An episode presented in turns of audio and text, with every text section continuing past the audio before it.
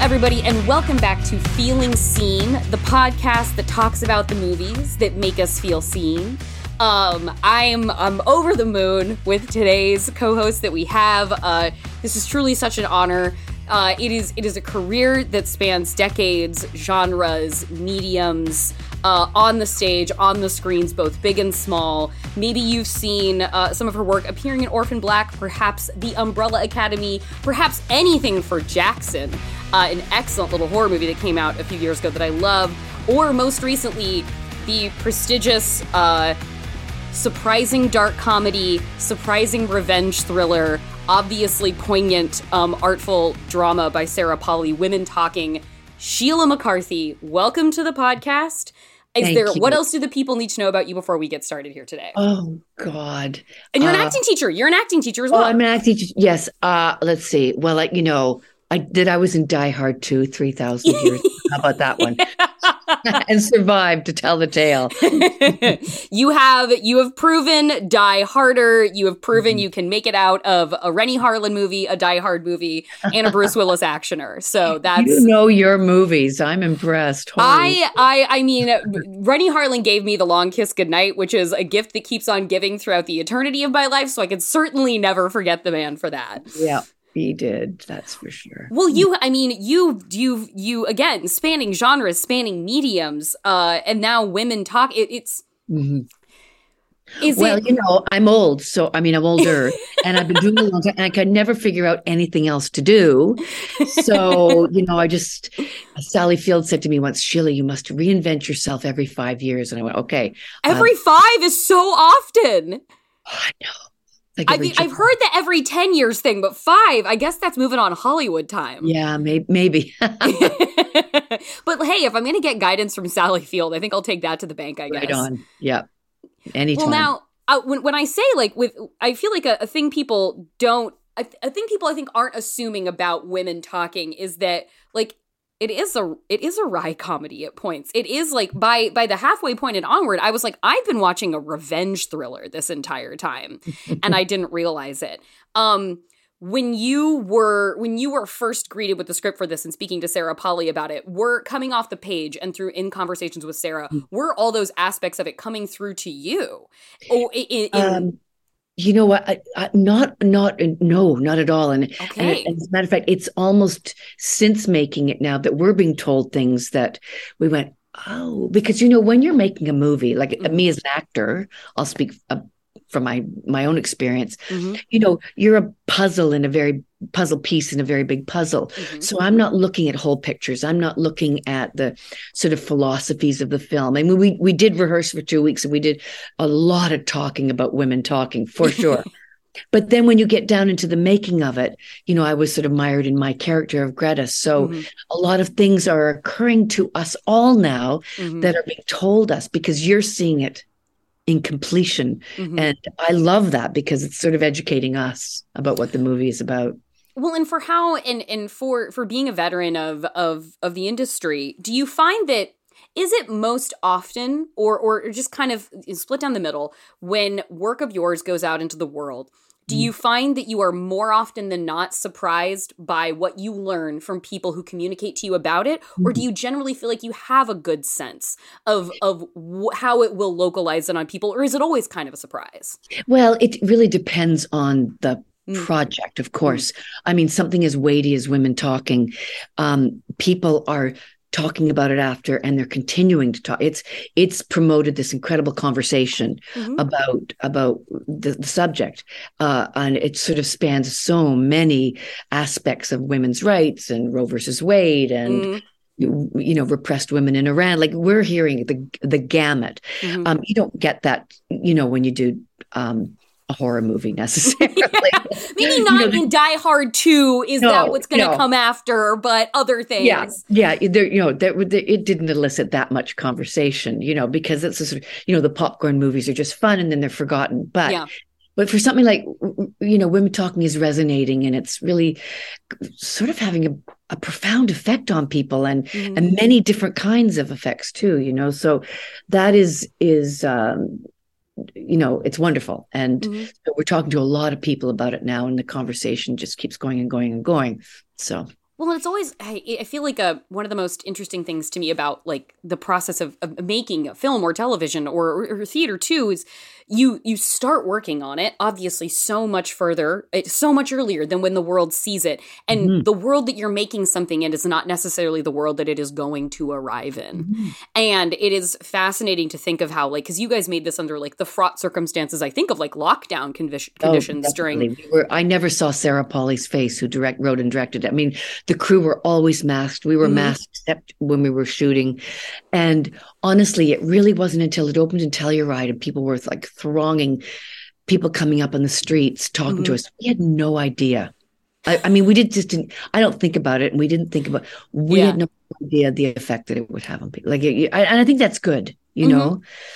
Oh, you absolutely. Know, we were, you know, a bunch of women in sandals and, and ankle socks, talking and talking and talking, and you know that was our that was our concern. Like, oh my god are people going to listen to this? Like this is this requires a certain attention span. Well that was so, kind of what I, I, find so fascinating about the, uh, the sort of magic trick that it pulls off is that it's obviously it's beautiful and compelling and for the first half of the movie i was like i'm in this beautiful compelling conversation and mm-hmm. then didn't realize it once i got like i feel like i got doored like like going yeah. by on the bike and i got doored by like oh, I'm now on the edge of my seat in this movie in a way that I thought I was just going to be contemplatively, like, you know, stroking my chin and admiring the beauty and poignancy of this. Mm-hmm. And then I was like, I am gripping these yeah. these sides of my chair and i'm uh-huh. suddenly white knuckling through women talking and i want people to know that it can be that sort of variety of experience well yeah there is a tension there's this ticking clock it's 48 hours there's and it's done within the sort of realm of eight women and, and ben whishaw almost singing a hymn for two hours mm-hmm. you know what i mean taking our faith and being patient with it but at the same time you know those boots on the ground mm-hmm. and what could happen to us if we're caught mm-hmm. creates such a great tension in the film that that i was aware of you know it was it was wonderful well, obviously, we we have a coterie in this film of of inc- incredible actors. My God, what a murderer's row this film, and and the the character that you have brought for the conversation today, as far as like a character that you felt connected to mm. earlier than Women Talking. This is 1969 film, The Sterile Cuckoo, and that uh, the subject you have brought is Liza Minnelli's uh, lead character Pookie. And I had never seen this film before. I, I hadn't heard of the sterile cuckoo, so I was so excited to dive into something new. And I wanted to know mm. how old were you when you first experienced this movie? So 69, I was 14. So you saw it when it came out? Mm-hmm. Okay. Yeah. Okay. And I think it was sort of one of the first, you know, adult films that I probably snuck into. and so, it, you know, uh, because, you know, it's dealing with um, pregnancies. Yeah. And, you know, you know, un- unwed you know illicit sex and you know yeah. older than me so it was um it it had a profound effect on me because i don't think i'd ever seen anything like it uh-huh um, uh-huh yeah yeah. Well, and it's um, it, it's the we meet Liza's character. We meet Pookie and the main boy of the story, Jerry. They mm. are at a bus stop in kind of like a seeming like a, a, a any town USA, and they're both going off to their respective colleges. And we kind of meet Liza and what I think we would I like it aligns in the archetype now that I think we would identify as a kind of like manic pixie dream girl style character. Mm-hmm. But what mm-hmm. is interesting about like and where the the manic pixie dream girls exist to sort of like give the man the the reason to see the world through new eyes for the first time and inspire him. This movie is kind of a, of a misdirect of that trope as we've come to understand it where it seems like that's what's happening at first, but as Pookie's character unfolds, she is challenging in ways that do not align with the whimsy that the sort of trope of that became. And Pookie almost becomes like an anti-hero character mm-hmm. where we meet her being like i've got to get out of this town like i can't be around these weirdos anymore like these i don't you know i can't be around these weirdos common north american insects terrific oh grasshopper gills i know a girl who had a gill grew out of her throat. I don't know if it was a grasshopper gill, though. Anyway, she had it operated on, and the operation left this little hole, and every now and again it would bleed, so she had to wear a scarf to school. Sheila Crothers. She was a weirdo, though. It's hard to think of that as your average operation. Boy, it's gonna be nice to get away from all these weirdos. And when we we meet her and we hear her talking about the weirdos, we're like, oh, she must be kind of like an odd man out. Like she doesn't really mm-hmm. fit in. People don't understand her. But as we come to know Pookie over the course of the film, she doesn't really give people a chance to understand her, mm. and she's no, kind of prickly and she's mm. self isolating. And so I mm-hmm. wanted to hear like what were the shades of Liza's performance in this character that you felt yourself like bumping into the most as familiar well, to you? Well, you know, it, it's really interesting because you you don't you know don't necessarily like her all the time, and you yeah. gets on your. I mean, you become the Jerry in mm-hmm. in, in watching the movie because you're going she's cringy she's embarrassing she's she's you know no filters inside voice being heard mm-hmm. all the time but for me um, there is this um, sort of Walter Mitty sort of quintessential underdog mm-hmm. aspect of of Pookie Adams that that just breaks my heart mm-hmm. and and she's everything you always feel about your own insecurities or my own insecurities mm-hmm. that um, I guess I related with. And what, you know, I watched it again recently too, and it was just, I just thought, oh, she's annoying. she's more annoying than I remember. But there's this heart there, and there's there's this effort on her part to mm-hmm. fit in and to be part of and to be that sort of you know you know square peg in a square hole and it's just never going to happen the heartache of that movie mm-hmm. um, th- th- there's another french film called the lace maker with isabelle huppert that mm.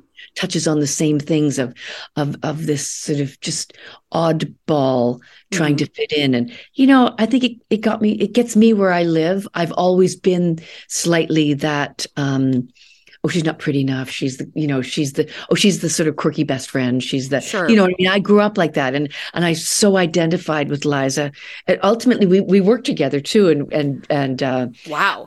uh, if I could just sidebar I did a movie no please sidebar until okay, you and I, Liza. I, I did a I did a movie called I've Heard the Mermaids Singing, and it was mm-hmm. a character very like Pookie mm-hmm. and uh, Polly. Her name's Polly, and I don't know whether the author Patricia Rozema took a page from Sterile Cuckoo. Probably not, but it, there's that the similar quintessential underdog, misfit, not fitting in, mm-hmm. and it's just delicious to play those parts. And then mm-hmm. years later, and Liza loved that movie. she was cast they, she was doing a movie called stepping out mm-hmm. uh, about a tap dance class. And, she, and so i sent her mermaids because i knew that if she watched it she'd go oh i identify with that girl. And she loved it. And we've become we were we've been fast friends ever since. Oh my so, god that's beautiful. No i know. And i played sally bowles. She played sally bowles. Like yes. our careers have bumped and we're still in very close touch. And so um when i picked pookie it was none of that existed. yeah. just, just the rawness of her, the rawness of, you know, I'm thinking of that phone call with Jerry Oh my god, that what I was like, this is one of the most. I, I yeah. in that I was like, am I am I watching one of the most incredible slices of performance that I've ever seen yeah. on screen? It, it's Pookie's on this. She's in a, a small room where the phone is in her, her kind of dormitory, her social house, and yep. she's talking to Jerry, and it's it's a fraught like, is this a breakup conversation? And I was just, I was in thread, I was threads at the end of it. Well, you are mad at me, aren't you? Pook, I'm not mad at you. I got I got flunk warnings in English Listen, you won't believe what I've been doing this week. But I'm, you know, I've really been making a terrific effort to be friends with some of the weirdos around here. I mean, I even apologized to Helen, Helen Upshaw. Listen to me. And I told Lillian Lerner that I didn't know that she wore dentures, that it was just an accident and a coincidence. I don't even remember listen, saying it about them, Helen. I mean, just give me another chance, okay? It has nothing to do with another chance. It has to do with my academic standing. It has to do with whether I flunk out of school or not. It has to do with me. Not us, but me. And I'm I'm not going home for Easter vacation, and it's not because I'm mad at you. Do you understand that? Pookie, are you listening? I've got a fantastic idea. I'm gonna I'll come up there and be with you. What? During the vacation. I'll just whirl right on up to the dorm. It'll be great. Like you said, nobody will be there, and we'll have the whole place to ourselves, and I can cook for you, and and I'll make the bed and everything. I'll keep the Avon lady off your back. no, Pook. But I think that it'll be really good for us, you know. I, nobody will be there, and it'll be like living together, like if, like we're man and wife. Pookie, don't you understand? My head is on the block. But you can still study. I mean, I can amuse myself. God, I'm the ultimate self-amuser, remember me? Pookie, it's just not a good idea. Jerry, what do you mean it's not a good idea? I think it's a fantastic idea. I mean that you know what? When I teach I go watch that phone call. Like just Right.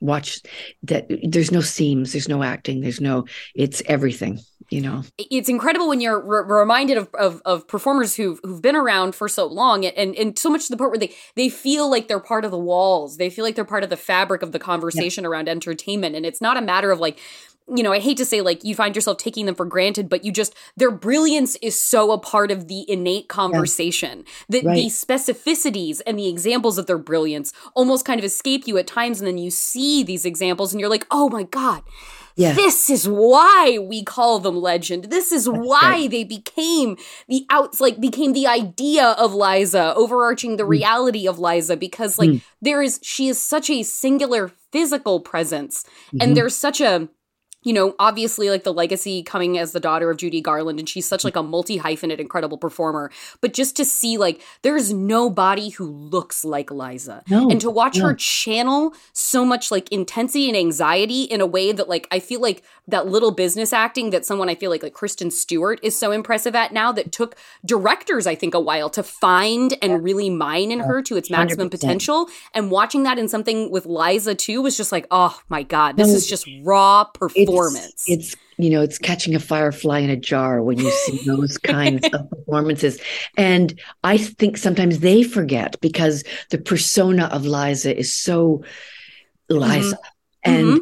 you know um sometimes i think she has forgotten Mhm. what she was capable of doing and what she is capable of doing and uh yeah it's you know in my career too like you know you get parts because of who you are and you don't get parts of, because of who you are and it's yeah. It's just an unending thing and and um you know i would people go oh liza i would encourage anybody who hasn't seen sterile cuckoo to watch it because also it's such a slice of the times from Yeah. 1969 right Mhm. Just the music comes saturday morning like when you hear that song Yep. you go oh my god that's just like uh, it captures a whole era you know Saturday morning, I'm going Saturday spend till the end of the day?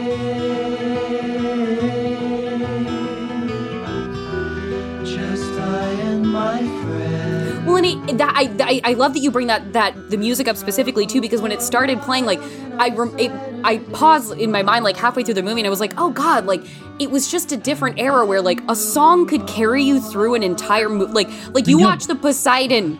You watch a Poseidon Adventure, and there's got to be a morning after. That song, it might as well never stop playing in that movie. So and then true. watching this from '69, it was like, oh, this is the refrain that's gonna get, and like just like the way people it's not even like just necessarily the way they talk or the language they use that is reflective of a vernacular of the time, but just like the drifting of those scenes. Like it feels Yeah. like being in a folk song, and it's just it it's a tells you- wonderful oh, time Oh, yeah. capsule. It is a time capsule. Like it tells you everything. Like it, you know, it, it, it it's you know the montage, the music. You know, I'm thinking like in women talking, Sarah, like you know, she does beautiful montages in women talking too. Yeah, That with the score, which I think, oh my God, the score of women talking is so. I just want it on a loop in my brain Mhm. forever. It's so provocative and perfect, and um and and the same. It's the same for for Sterile Cuckoo for sure. Yeah. and when you know, like you say, like you're sitting there, 14 years old, watching this movie, and you're like, I don't know that I've ever seen anything like this before. Was it in a way that like, did it feel like, was it never seen in the sense of like, is this transgressive? Is this kind of like edgy? Is this dangerous? Like, what was that Oh. first for you? Uh, well, don't forget it was 1969, and at Yeah. 14, I was very aware of being a young hippie, so I was entrenched in it too. I went to went to free school. I smoked marijuana. You know, my my parents let me go to Morocco when I was 16. Oh, I wow. Why? I, they shudder now when they think of it. But so I was in that era. So Mm-hmm. it's not quite like a capsule of like now it is. Yeah, But yeah. for me, it was like, oh yeah, you know, it's like Simon and Garfunkel. It's Yeah. just, you know, I was living that, living those, you know, hippie dresses, and that was, you know, I was younger, but um, very aware of the scene. So, uh, but now it really is a time capsule. Yeah, Yeah. and I, I, it was because it's it, like watching it. Even the, the the the rawness of Liza in so many points of this movie. Even watching it, like watching it even now, I was like, man, you put this at TIFF, like you put this performance at TIFF right now. You put this performance at Sundance right now, and this isn't acting of another era, of another Yeah. generation, of another time. Like, oh well, we performed differently. There were different styles. I was just like, this is Yeah. transcending through Yep. eras. You know, you can say that about a lot of the greats. Like I was Mm. watching Spencer Tracy the other night and I went, this is a movie from 1934. And you think it's just the best acting. It is acting is never like it, every student should look at Spencer Tracy. You know what I mean? Like most beautiful thing. You think, oh, we think we're so progressive now and modern and doing, you know, really, it's been all been done. it's I- all done. you know, similarly to watching you and Liza as Sally Bowles being like, oh my God, look at through time, through Oh. space and dimensions. Oh my God. She was she was incredible to work with and what an incredible director. Um, really? She is. And Oh, that's it- and wonderful. She never she never, you know, she never sort of acted on it. But Mm. honestly, on the set of stepping out, um, you know, it was Shelley Winters, um, uh, Julie Walters, Andrea Martin, uh, me, Bill, um, Bill Irwin. Like it was, a, you know, Mhm. tap dance class, and, and Liza at the helm. And I remember she came in on a day off, and I had to do a scene where I had to break down and start crying. Mm. And like those scenes are always like, oh God. oh. Here we go. All right. May the, maybe, maybe the tear gods be with me. And Yeah. she stood beside the camera. Mhm. And every time the cameras rolled, those big brown eyes peeked out from behind the camera. Wow. And she just whispered, It's okay. and Wow. I- like, there's nothing like acts of kindness to make Mhm. one lose it. So thank you. And I'll never forget it. And when I have to do those scenes now, I just see Liza's face Wow. from behind the camera. She's Pretty awesome. good life hack there. Like, well, I just try to imagine the time Liza personally willed Liza- me to tears when Oh, I was in front of the camera. Isn't it crazy? Oh my I love that you bring. I love you brought up Shelley Winters too, just because like on the order of classics, like I have a I have a podcast where I talk only about disaster movies with a friend of mine, and there is of course the disaster movie era of Shelley Winters' career. Yeah. and we like a mantra of our podcast is stop killing Shelley Winters. The Mm. disrespect of Shelley Winters in those later stage disasters. I. Shelley Winters, we you should have you should have been here and now when TikTok and Twitter were around to lionize you and build fan bases of Oh, gay God. stands around you because Shelley Winters, you deserve better to the very end. Oh my God, she was really something. She would just look at me and go, I got your number. You're the quiet one, but I got your number. And she was a, up all night, slept all day. So she was always in this moo gown that they had to sort of knock on her trailer door and bring her out. Oh my God. And she, and you know, she'd say things like, well, Burt Lancaster was maybe gay and, you know, but not in my day. And I thought, oh, wow, okay. Okay, Shelley Winters. Okay, my Shelley God. Winters. Oh my God. And every day at four o'clock, she would uh, get a Snickers bar from the props guy. And one day she came out of her trailer and she was sort of like waking up and she went, um, um, taxi. she yelled, taxi. I was like, no, no, um, props, Snickers. And I'm like, okay, that is insanity. Shelley Winters. She's, she's a trip. It's time for a quick break, but we'll be back in a moment with more stories and wisdom from the great Sheila McCarthy. Then I will have one quick thing before I go about another great woman, another accomplished professional, newly minted EGOT in that historic pantheon, Viola Davis. Because why shouldn't we be calling out and celebrating Viola Davis? Stick around for that at the end.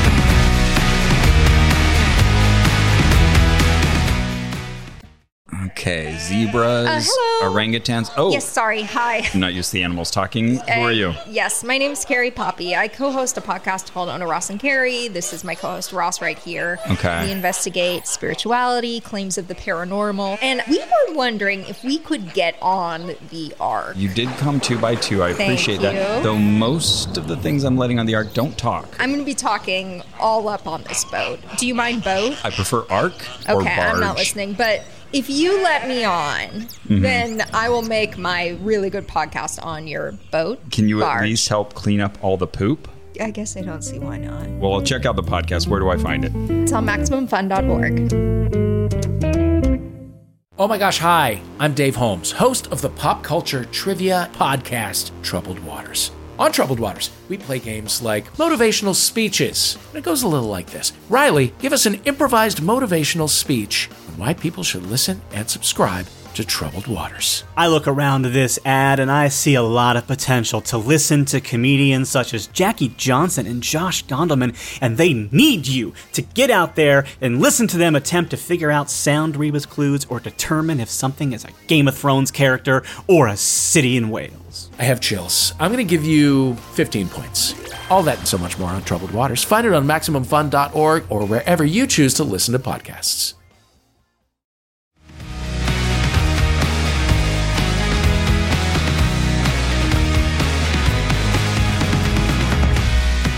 Welcome back to Feeling Seen. My guest today is Sheila McCarthy, an actor who has been entertaining us on stage and screen for decades.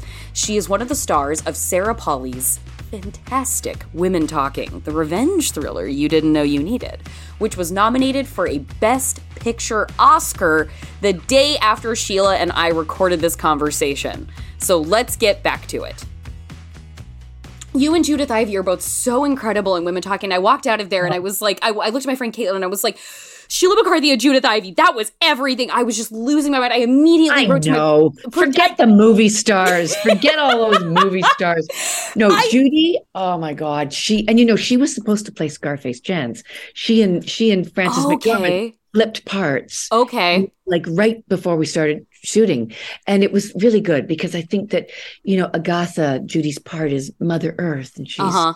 she's the she's the calm presence Mhm. she's the and i think um frances understood that and, and Yeah. I think it was a good it was a good thing and judy like i didn't know judy and i've always loved her work and seen her on broadway and like i Yeah. was so honored to work with her and she's just like i just i wish she lived next door to me. I just adore her and she's she's really great you know she's I am. just the real I immediately e- reached out to my producer and was like, "We have to try and get e- Judith Ivey or Sheila McCarthy for this. I have to talk to him."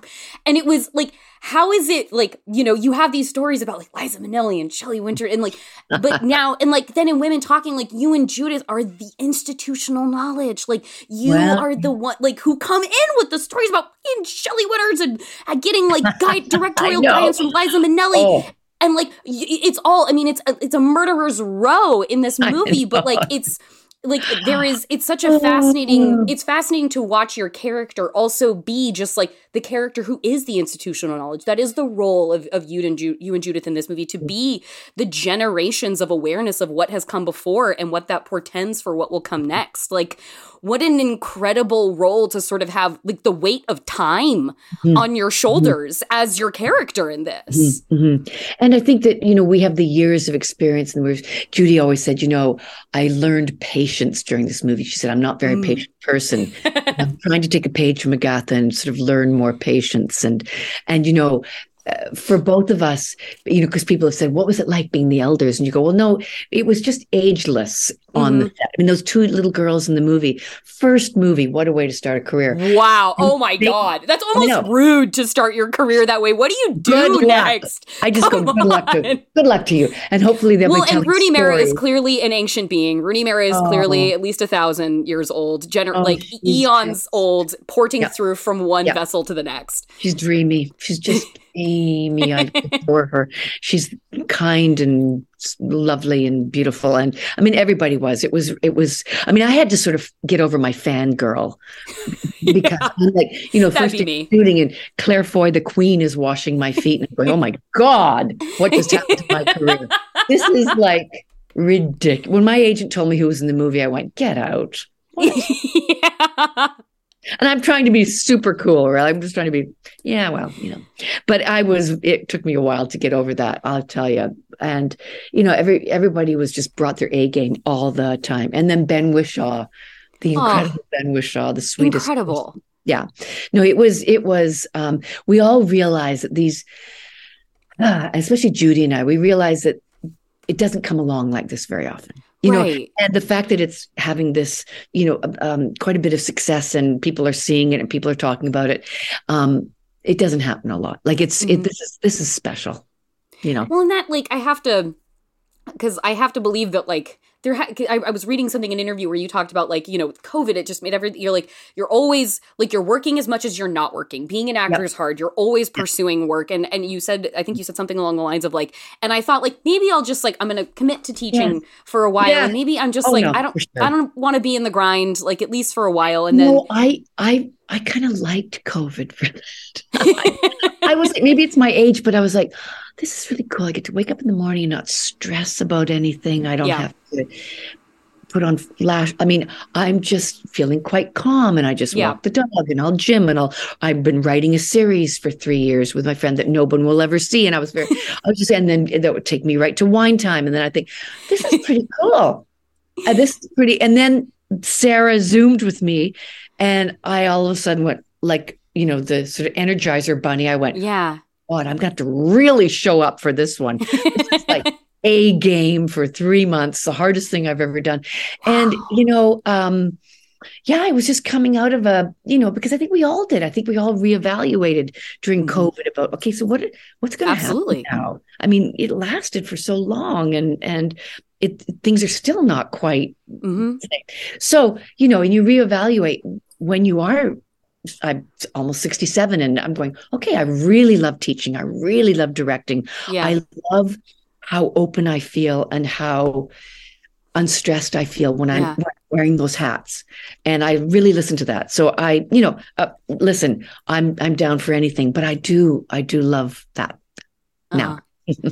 well, and it, it's, I mean, it has to, that feels like kind of, that's so wonderful to just like hear the, the story and the experience of like you've you've been I think acting since like the at least on screen since like the early 1980s and and you mm-hmm. have like many hats that you do wear and to rem- to be reminded at mm-hmm. 65 perhaps like that these moments can still happen and that these opportunities Yeah, that these yeah. firsts can still present themselves Isn't like that that, feels so Yeah. hopeful and wonderful to hear It is. It's it's super exciting, and then and then you can get you can you can actually get so mired in it that it it put it's out of perspective. Like yeah the the idea of uh, Oscars and all that stuff can actually take over your your poor little pea brain, and you have to go. I have to remember now. The woman who sat next to me watching women talking, who couldn't talk when it was over, she works in a homeless shelter, and Oh. how moved she was, and how earth shatteringly important the movie was to her. And you go, okay, that's really what matters, you know. Uh-huh. like, you know, and just like you know, the the the Hollywood hoopla is great too. hmm Um, but you know, Judy's always saying that to me. She says, Sheila, forget about all that. Although we did make a promise, we said we look so plain in the movie. We're okay when we are on the red carpets, we'll be getting really dolled up because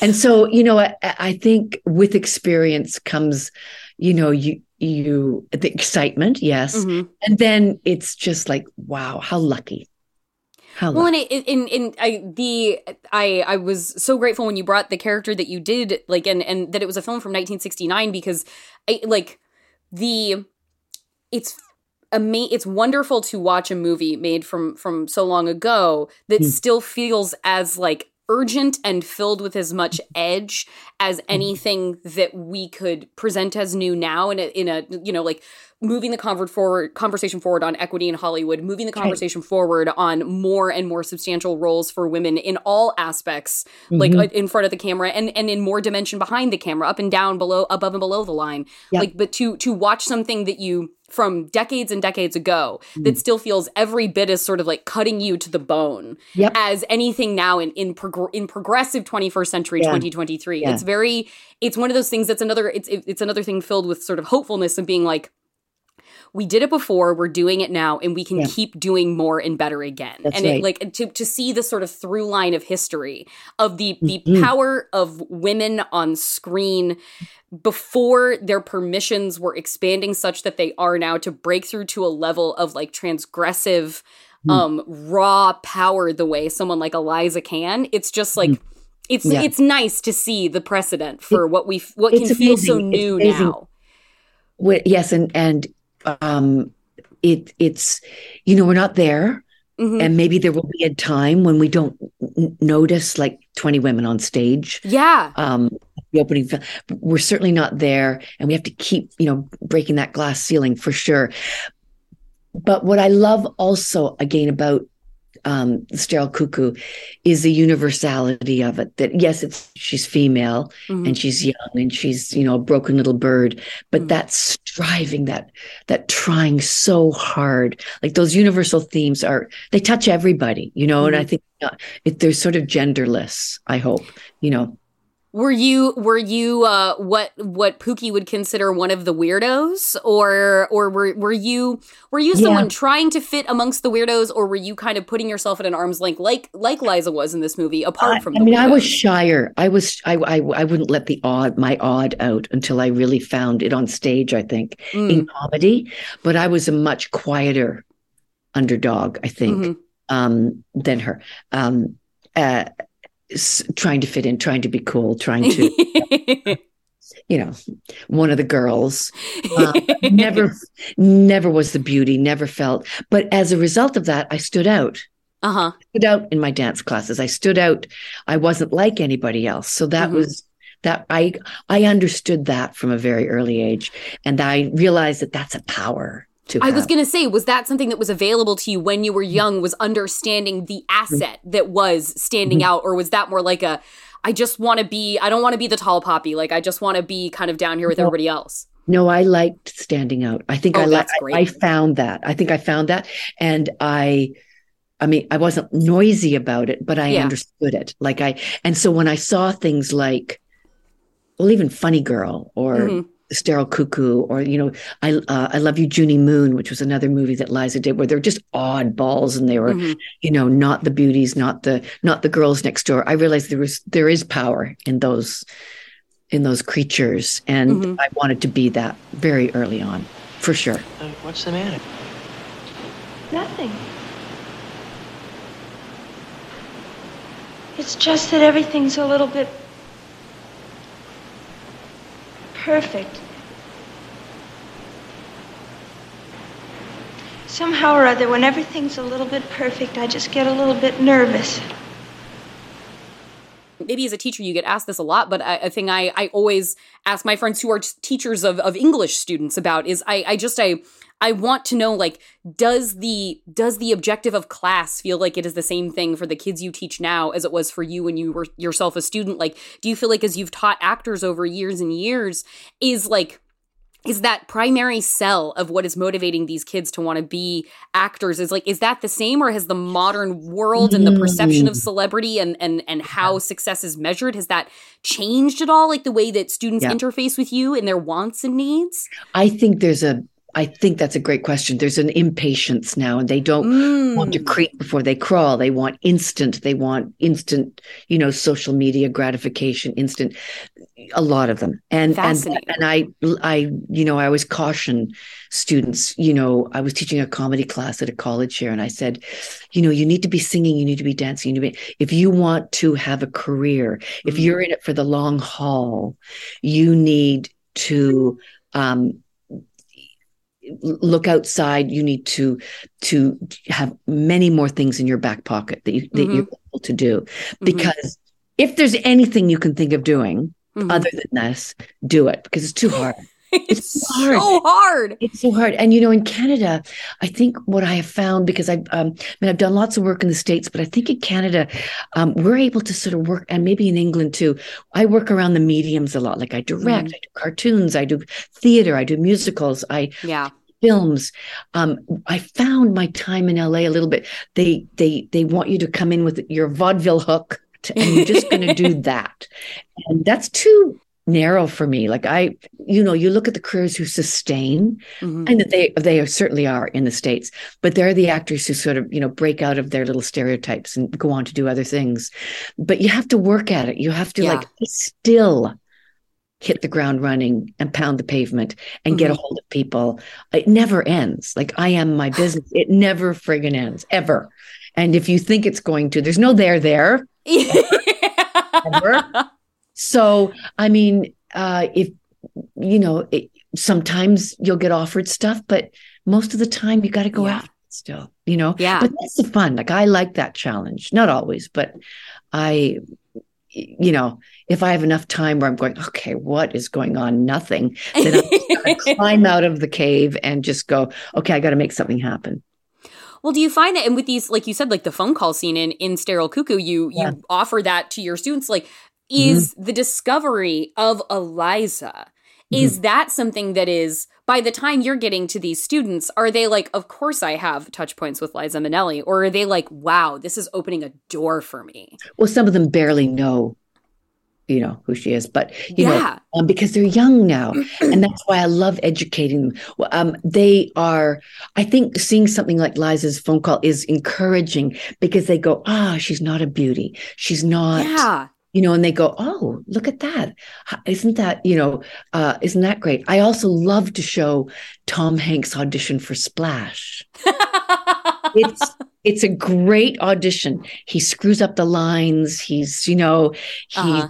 but he knows his stuff. Like it's a really good, imperfect, flawed moment in time where something about what he was doing Uh-huh. spoke to the secretaries in Ron Howard's office, right? and and because there were a lot of people wanted that part, you know, Tom Mhm. Cruise, they were all in the lineup, and somehow Tom Hanks set himself apart. So I love to show um, and tell examples because that's that's always been, you know, my power source, and and then you know, uh, it doesn't always work, but Mhm. you know, you gotta you gotta try. One of my favorite one of my favorite audition clips I've ever seen is actually Lea Michele auditioning for Glee because she's auditioning for the part of Quinn. Wow. And Wow. she starts singing and the piano isn't quite with her in the right spot and she like she's in the middle of a note cuts herself off looks at the pianist and she's like not quite like that that's going a little bit too fast we're going to start from the top i'm going to and she like counts him in and i was like and it was like and that was you know Wow. you know watching that that's the moment she became rachel berry Wow, because whoever was in that room was like so quinn's not gonna happen Yeah. but we've got this other part in the show I We're remember like- hearing that, that Barbra Streisand came in in like mismatched shoes for her audition for Funny Girl on Broadway, entirely deliberately, like absolutely. uh-huh Yeah, I'm not above doing that. I think that's just great. well that's like it, it's it's it's such an interest it's such as it's there's no other profession like it where Yeah. kind of you are like your whole self is the audition at every moment from the second Yeah. you walk in the door yeah. and it's kind of like well i'm gonna per- i'm gonna do the sides and that's gonna be doing a character but the rest of me has to be on message enough in what's happening here and things i might not even clock consciously Yep. about what i'm bringing into this room and so it's right. it's a crazy thing you have to field of being like when i walk out of that room yes i'm being judged on my performance but inevitably i'm also being judged on me Yeah. so like it, it's not personal but it's i would imagine it's real hard to learn the Oh, part where you I leave mean, the always- audition at the door yeah, I always say to students, leave a piece of yourself in the room because there's so many of you. yeah What is going to set you apart and what is going to, and you know, that's, and that's super different now too because it's all self tape. So you're not Yeah. in the room with people anymore, which is good and bad. You know what I mean? Mm-hmm. It's, it's, it means I can do a self tape a hundred times and then send it. But I, but I'm such a control freak. I go, are they watching it? And that's when I start emailing and going, okay, did you watch it? um, and you know that's where the business has changed too because there's just so many actors there's so many but there's so much streaming and there's so there's many art. so many there's so much stuff yeah yeah yeah. Another thing i was wondering about was like you know you're watching it you're watching this liza performance when you're like 14 and you know feeling a sense of newness about it. Did you know that you were you going toward acting at that point? Was that was something that was already a part of your life? Um it, I, I was a dancer at that point. Okay. And i think i i just you know i was so influenced by sort of mary martin and peter pan and Mm, you know and and and liza and you know certain other films and stuff. And and i think i just i, I wasn't a i wasn't 100% sure but it, all Sure. it got stored away I'll- I'll- yeah and I really seriously never figured out anything else to do. And I, you know, uh, so I thought, well, then I guess this is what I'm doing. And I, you know, I was a, I was a dancer at that point. I became a professional dancer, but I wasn't. I, I mean, I was not great. I mean, I was good, uh-huh but but I danced from sort of here up, sort of. Uh-huh, uh-huh. I was like this. I remember a choreographer saying, "Sheila, do you even have a cartwheel?" I go, "No, I don't think so." I don't Yeah. think so. I got you know tits and teeth. I can do. you know.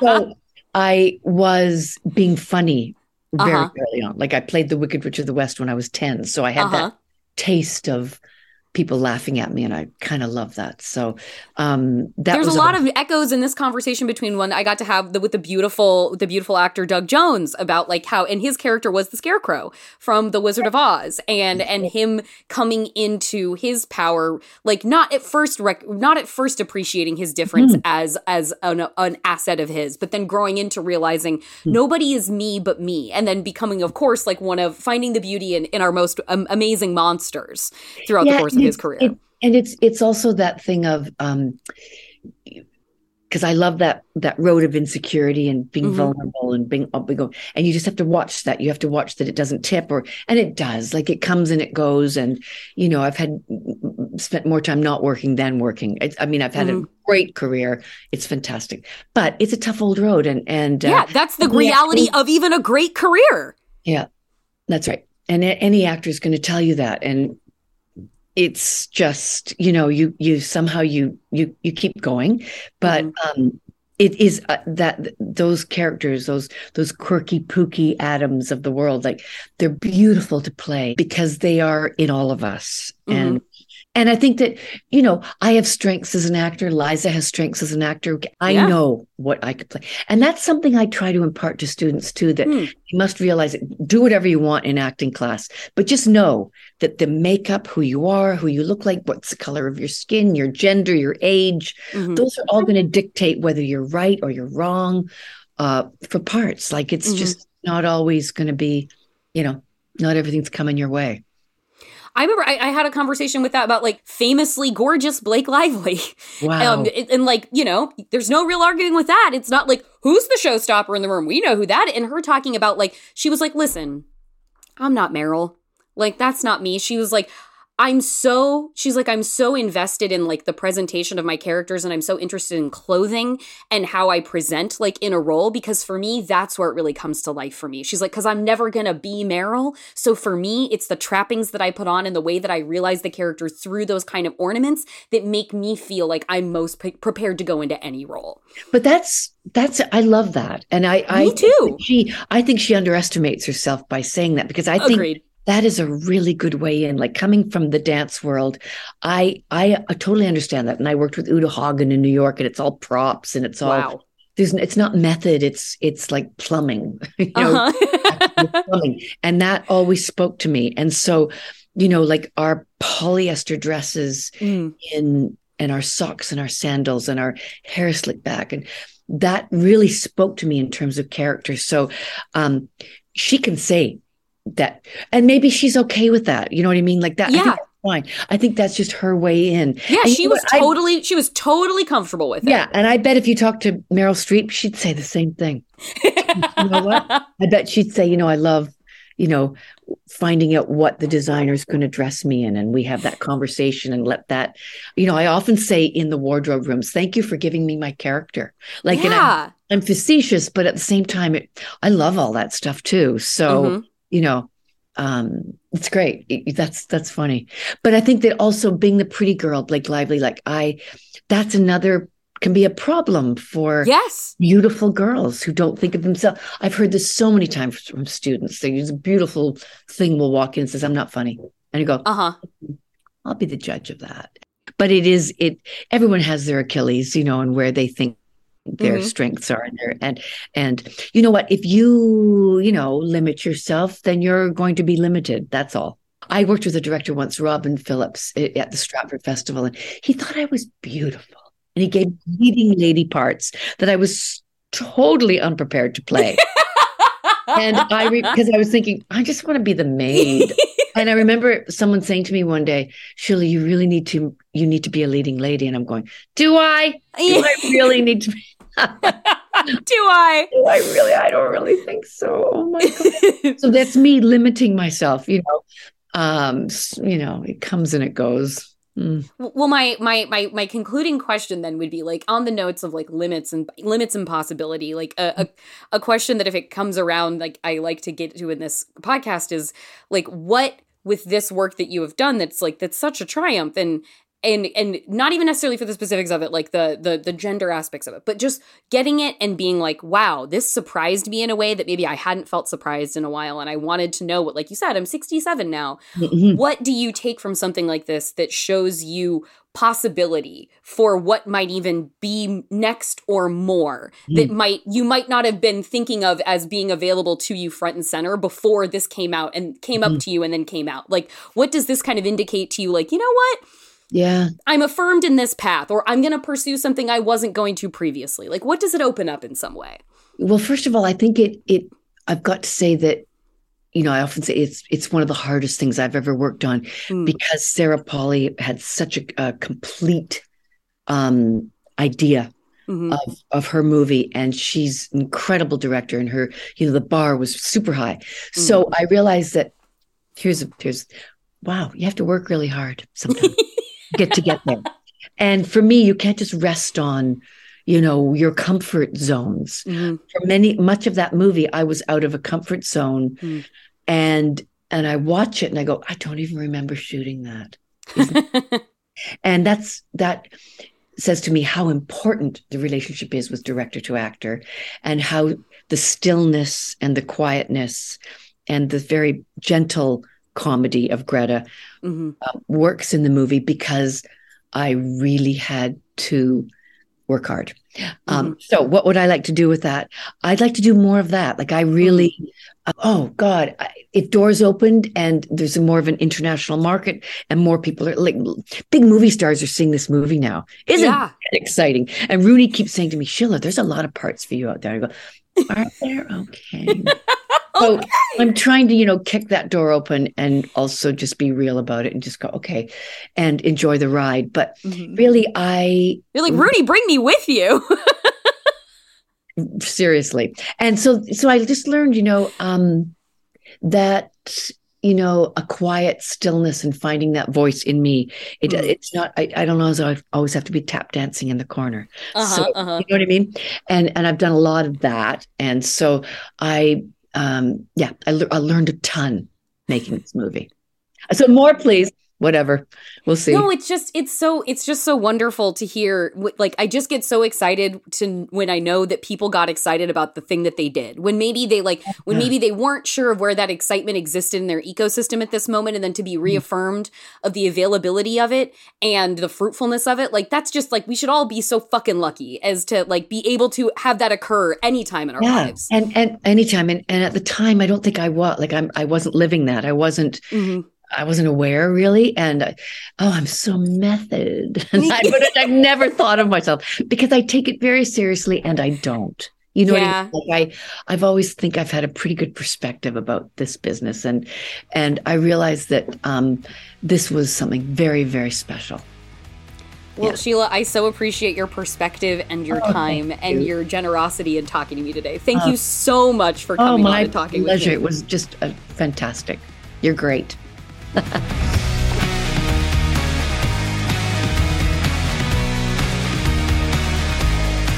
Thank you so much to Sheila McCarthy. If you haven't seen Women Talking yet, it is playing in some theaters in advance of the Oscars next month. I cannot encourage you enough to go see this. Please go. This is this is not just some Sundance movie talking at you. I know what you think when you feel that way, but this isn't that. Um, and not that that's a bad thing, but if, if that is your advanced perception of, of what women talking is, I, I entreat you to please challenge that assumption. Challenge that assumption by going to see it. It deserves your support. Um, and if you're looking for more Sheila, you have so many options.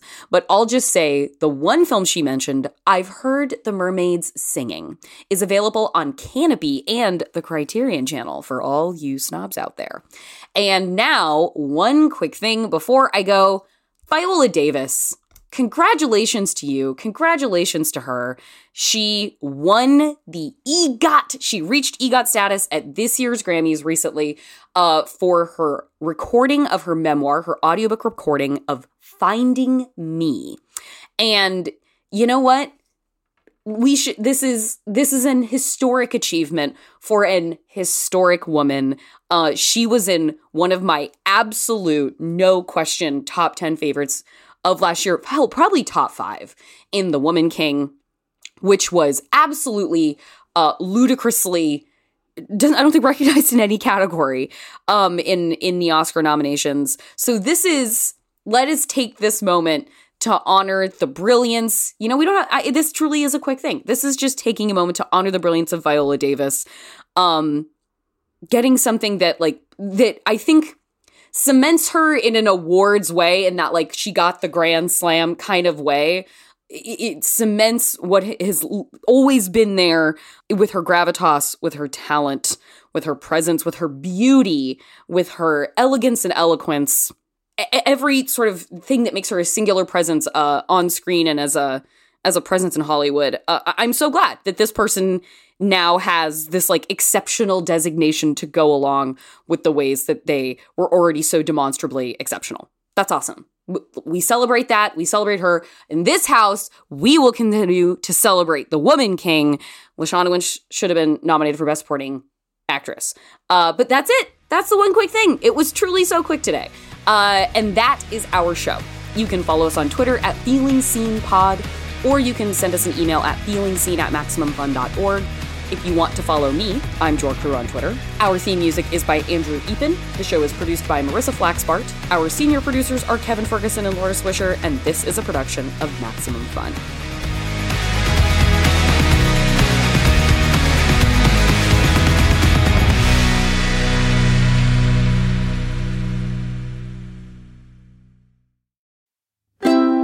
MaximumFun.org. Comedy and culture. Artist owned. Audience supported.